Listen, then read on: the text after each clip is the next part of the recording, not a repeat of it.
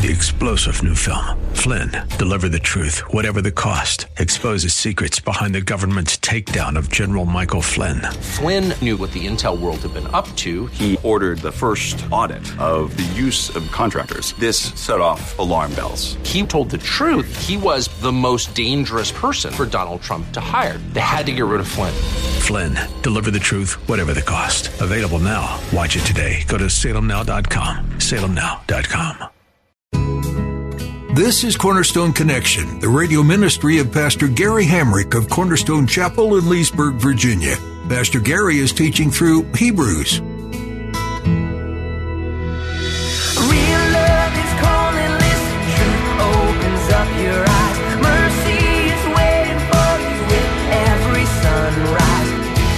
He's saying, first of all, that the priesthood of Jesus precedes and transcends any earthly priestly system. That's one of the points he's making. And the second point he's making is Jesus was before the priesthood was ever established among men, and he is greater than any priest among men because only Jesus can stand between a holy God and sinful humanity to bridge that gap. And only Jesus can reconcile man to God.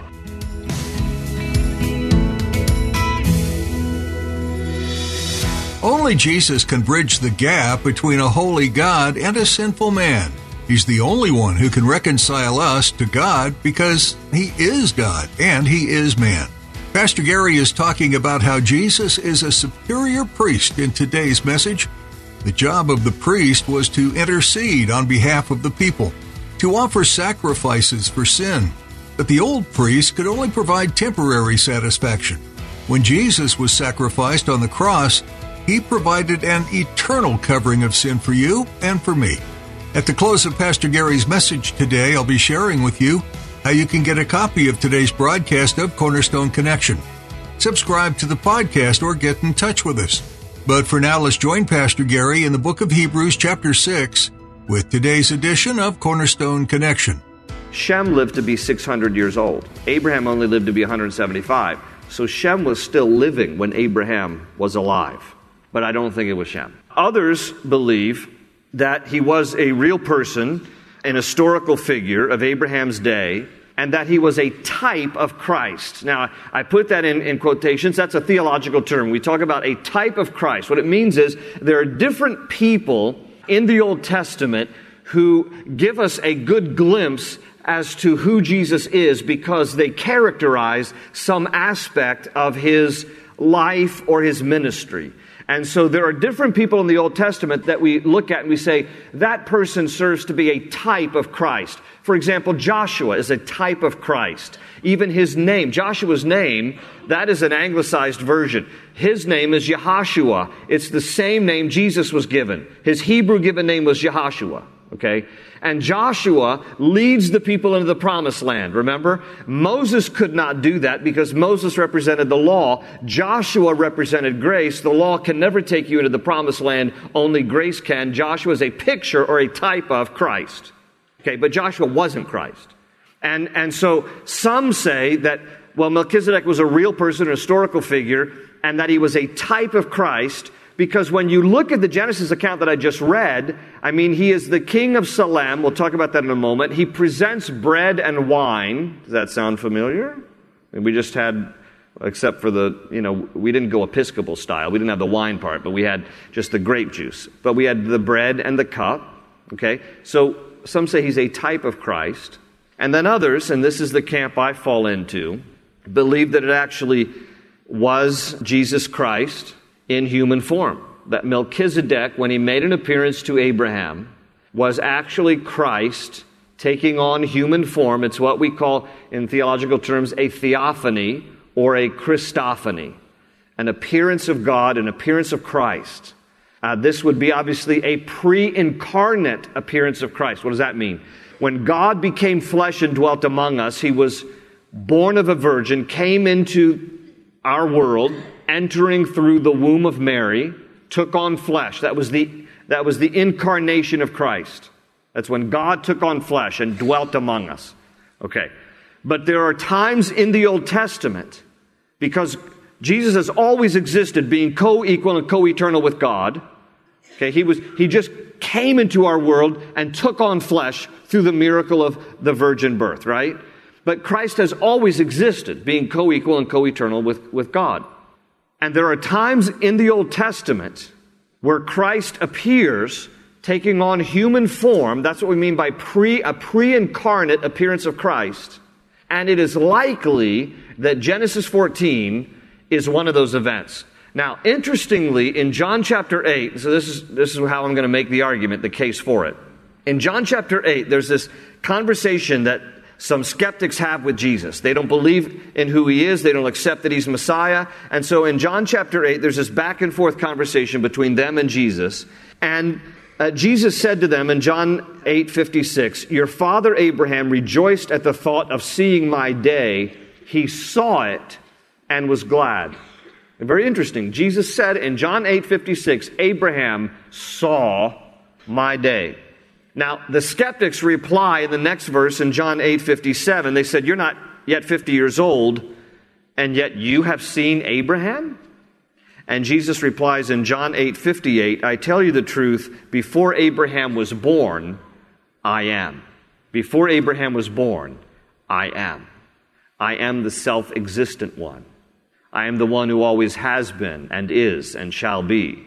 Abraham saw my day and rejoiced about it.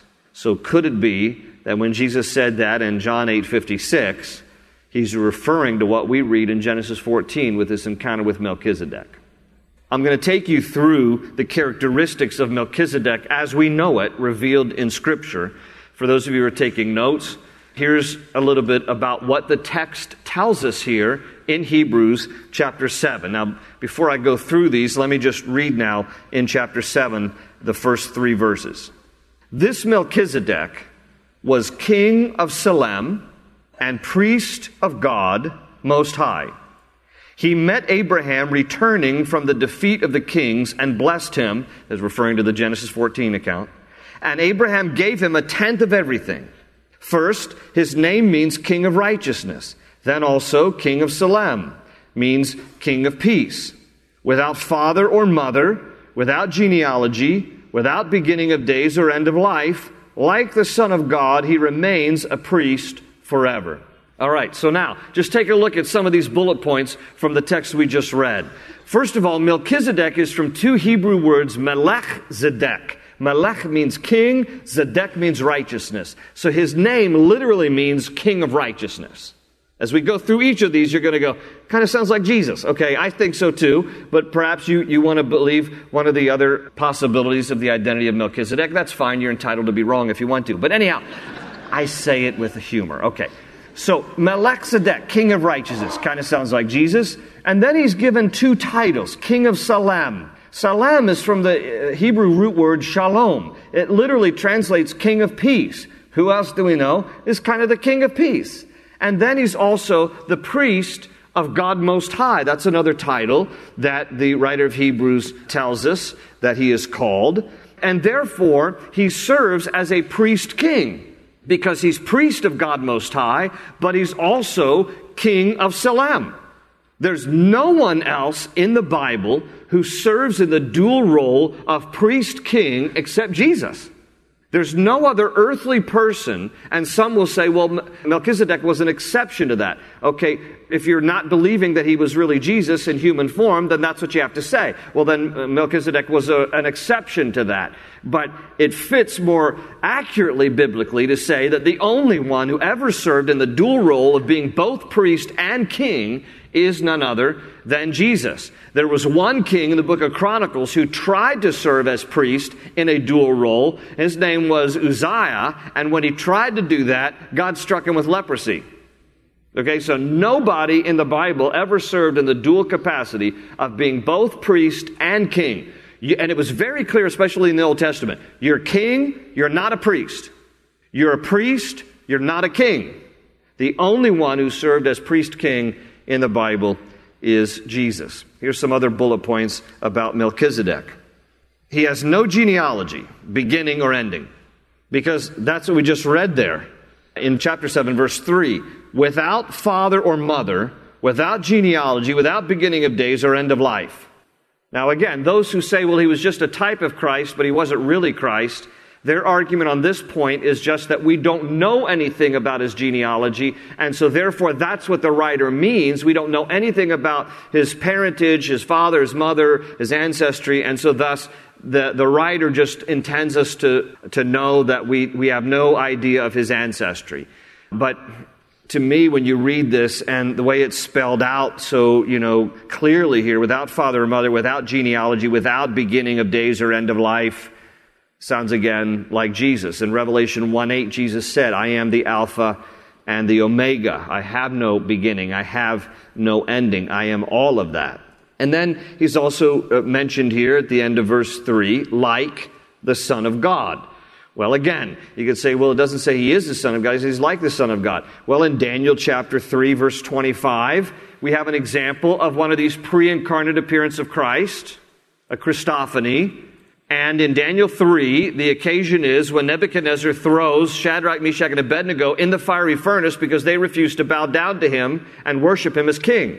So Nebuchadnezzar, this pagan, idolatrous king, has Shadrach, Meshach, and Abednego thrown into the fiery furnace. And in Daniel 3.25, Nebuchadnezzar then all of a sudden says, I see four men walking around in the fire, unbound and unharmed, and the fourth looks like the Son of God. Same phrase that is used. And who was it that was walking around with them in the fiery furnace? It was the Lord. It was Jesus, like the Son of God who is the Son of God. The other bullet point up here for you is that he remains a priest forever. In other words, he has an eternal priesthood. In verse 3, the writer of Hebrews says that he remains a priest forever. What other person has ever had an eternal priesthood?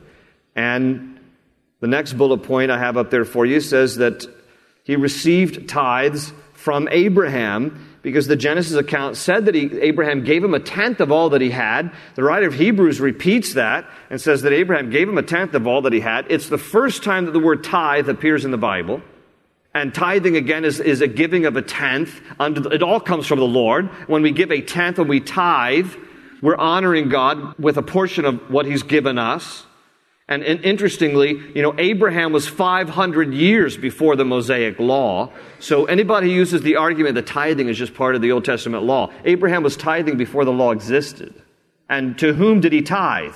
Melchizedek. Well, who do you really give your offerings to? I mean, isn't it unto the Lord? Isn't it possible that Melchizedek was, in fact, the Lord? And then, last bullet point is that he, uh, Melchizedek offered bread and wine in the Genesis 14 account, and he blessed Abraham. So it's interesting that he brings out basically the, the symbolism of the communion elements. And he blessed Abraham.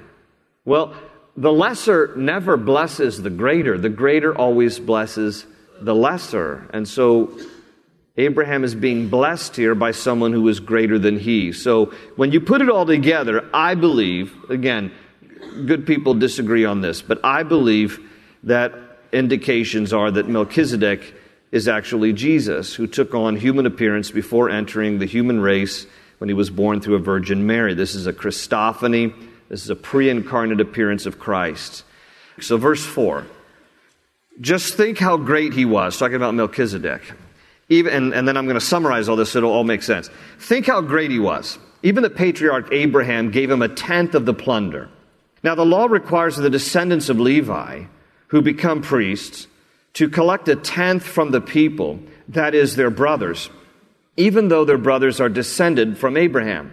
This man, however, Melchizedek, did not trace his descent from Levi, yet he collected a tenth from Abraham and blessed him who had the promises. And without doubt, the lesser person is blessed by the greater. In the one case, the tenth is collected by men who die, but in the other case, by him who is declared to be living. One might even say that Levi, who collects the tenth, paid the tenth through Abraham because when Melchizedek met Abraham, Levi was still in the body of his ancestors. All right, what does all of that mean? So here's basically what he's trying to say. What he's trying to say is, He's making the case that Melchizedek is a greater priesthood because you have to understand why is he even saying all this? The Jews who became believers in Jesus Christ as Messiah had to learn that some of the customs they were used to were actually all about pointing to Jesus. So that once Jesus fulfills all these things, you don't need to return to all these various customs. And one of the customs that was kind of a, the linchpin of their faith was you can't get to God except by going through a priest. So the writer of Hebrews is going to make this argument, but you have a greater priest now, who is Jesus, and he's of a greater priestly order, which is of the order of Melchizedek, because I believe he actually was Melchizedek, versus the normal priestly order, which is of the tribe of Levi. That's all this reference here to, to Levi. Now, Levi is going to be the great grandson of Abraham. Abraham has Isaac, Isaac has Jacob, Jacob has 12 sons, one of them is Levi. And the tribe of Levi will end up serving as priests in the temple of God. And these priests are the ones that all the Jews ordinarily would go through, the tribe of Levi and the high priest, in order to connect with God. The writer of Hebrews is saying, but there's another priestly order that precedes and transcends the line of Levi, and it's Melchizedek. And Melchizedek comes on the scene hundreds of years before the Mosaic law and before the tribe of Levi was even birthed. Because Abraham's the great grandfather of Levi.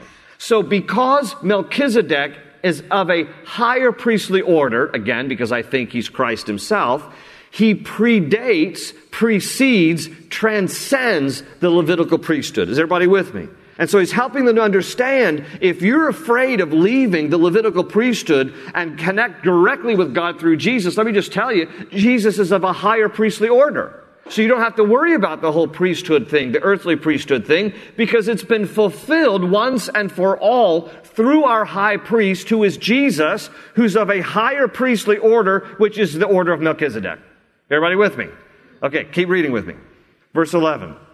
If perfection could have been attained through the Levitical priesthood, in other words, the line of Levi, for on the basis of it the law was given to the people, why was there still need for another priest to come? One in the order of Melchizedek, not in the order of Aaron. Aaron was of the tribe of Levi. Okay, now, he's about to quote here in just a moment Psalm 110, verse 4, which is what David wrote. David wrote 1000 BC, is when he lived. He, he wrote Psalm 110. And it's that passing reference to Melchizedek. The only other time we read about him was Genesis 14. And so the writer of Hebrews is going to say, now listen, there's a reason why David mentions this guy, Melchizedek, in a higher priestly order. And he's helping them understand. If the whole Levitical thing was perfect, why did God mention another priestly order? Verse 12 For when there is a change of the priesthood, there must also be a change of the law. In other words, if the tribe of Levi is not going to offer perfection for people, then the law that gave us the tribe of Levi must also be replaced. In the sense of, there's now the message of grace that comes through Christ. Grace and truth comes through Christ. The law came through Moses, grace and truth comes through Christ. So, this is the argument that he's making here. Uh, verse 13, he of whom these things are said belonged to a different tribe, and no one from that tribe has ever served at the altar. For it is clear that our Lord j- descended from Judah, a different tribe, not Levi. He, he, was, he was not of the tribe of Levi, he was of the tribe of Judah, Judah. And in regard to that tribe, Moses said nothing about priests. And what we have said is even more clear if another priest like Melchizedek appears, one who has become a priest not on the basis of a regulation as to his ancestry, but on the basis of the power of an indestructible life. For it is declared, and this is where he quotes David now from Psalm 110 You are a priest forever in the order of Melchizedek. The former regulation is set aside because it was weak and useless, for the law made nothing perfect, and a better hope is introduced by which we draw near to God. So he's still making the same argument. He's like the tribe of Levi is the traditional tribe of the priestly line. We could only get to God through the priestly line of the tribe of Levi. Aaron was the first high priest of the tribe of Levi, and his descendants after him would serve as the intermediaries between God and man. But the, the Jews who are believers in Jesus are a little wigged out about this. They're like, how can we really get to God? Because traditionally we have to go through the tribe of Levi and through the priest to get to God. Writer of Hebrews is like, no, no, no, no, let me tell you something. This is why David wrote a thousand years before Christ about the higher priestly order of Melchizedek, because it's greater than the tribe of Levi. The law never saved anybody, he's saying. The law never saved anybody. Those priests were temporary. The law was put in place to lead us to Christ. That's what Paul will write in Galatians chapter 3, right? That the law was put in charge to lead us to Christ so that we might be justified not by the law, but by faith in Christ. The law exposes my need for a Savior. The law fillets me wide open and helps me to understand all my sinful qualities and tendencies. And thus, when I read the law and I see what is right, what is wrong, and how I don't measure up to it, I need to cry out for a Savior. And this is where Jesus then enters into the scene to be our Savior because he accomplishes what the law couldn't do. The law can't save us. The law just exposes our sinful hearts so that we cry out to a Savior who is Jesus. So, verse 20. And it was not without an oath.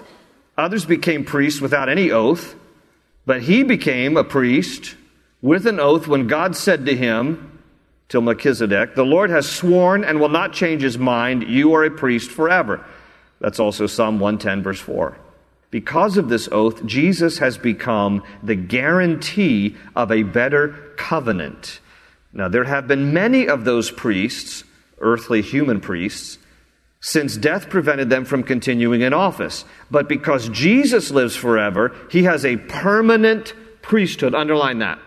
Because there's no other earthly priesthood that measures up to the permanent priesthood of Christ. He has replaced all earthly priesthoods and priestly kinds of systems. Verse 25, therefore he is able to save completely those who come to God through him, through Jesus, because he always lives to intercede for them. Right? Isn't that what the Bible also tells us? That Jesus Christ rose from the dead, ascended back into heaven, and that he's seated at the right hand of the Father, making intercession for us. In other words, right now Jesus is praying for you. He's always praying for you, interceding for you. And such a high priest meets our need, verse 26, one who is holy, blameless, pure. This is all talking about Jesus. Set apart from sinners, exalted above the heavens. Unlike the other high priests, he does not need to offer sacrifices day after day, first for his own sins and then for the sins of the people. He sacrificed for their sins once for all when he offered himself on a cross, right? This Jesus dies on a cross. He offered him himself as, as the living sacrifice. For, verse 28, for the law appoints as high priests men who are weak. You know, we're frail, we're uh, human. Human vessels are weak. But the oath which came after the law, meaning Psalm 110, when David wrote what he did, appointed the Son, capital S, that's Jesus, who has been made perfect for ever. Let me just bullet point two quick things before we go. What is he saying here?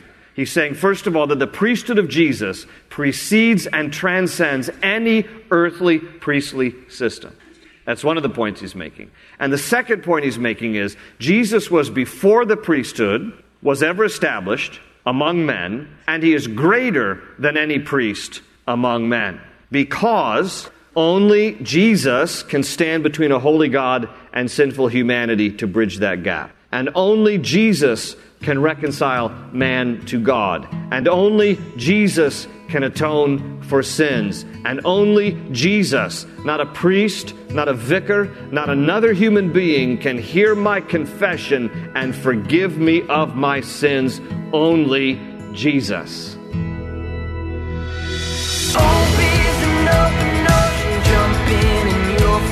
The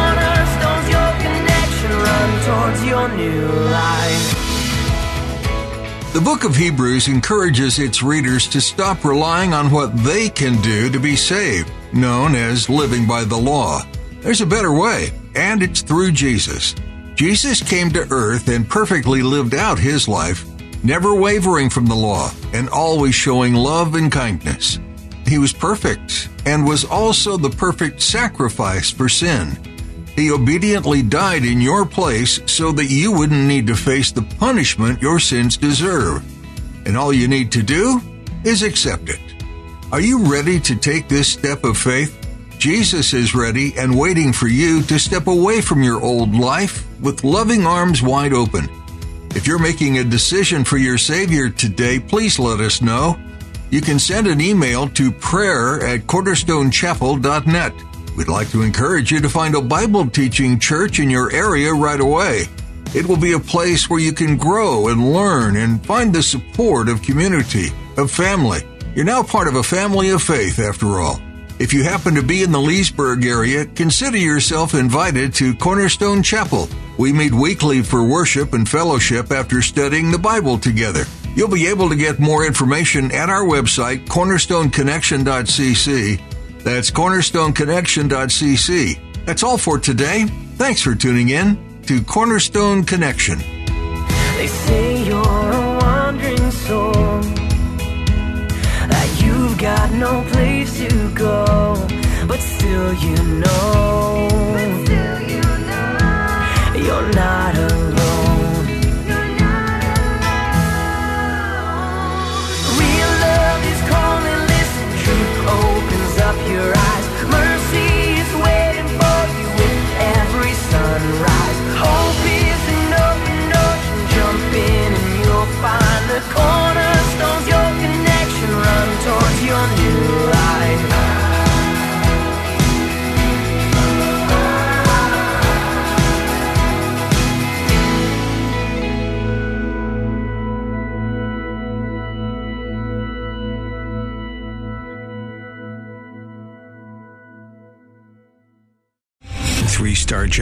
Michael J. Flynn, head of the Pentagon Intelligence Agency, knew all the government's dirty secrets. He was one of the most respected generals in the military. Flynn knew what the intel world had been up to. He understood its funding. He ordered the first audit of the use of contractors. This set off alarm bells. The explosive new documentary, Flynn, Deliver the Truth, Whatever the Cost, uncovers the facts behind this scandal. Flynn told the truth. He was the most dangerous person for Donald Trump to hire. I find out the worst enemy that I'm going to face in my life is right here in America. They took my assessment and they wanted me to change it. And I was like, I'm not changing it. They had to get rid of Flynn. With in depth interviews, archival footage, and never before seen personal records of the man behind the headlines. I just felt like I was drowning. Flynn, Deliver the Truth, Whatever the Cost. Available now. Watch it today. Go to salemnow.com. Salemnow.com.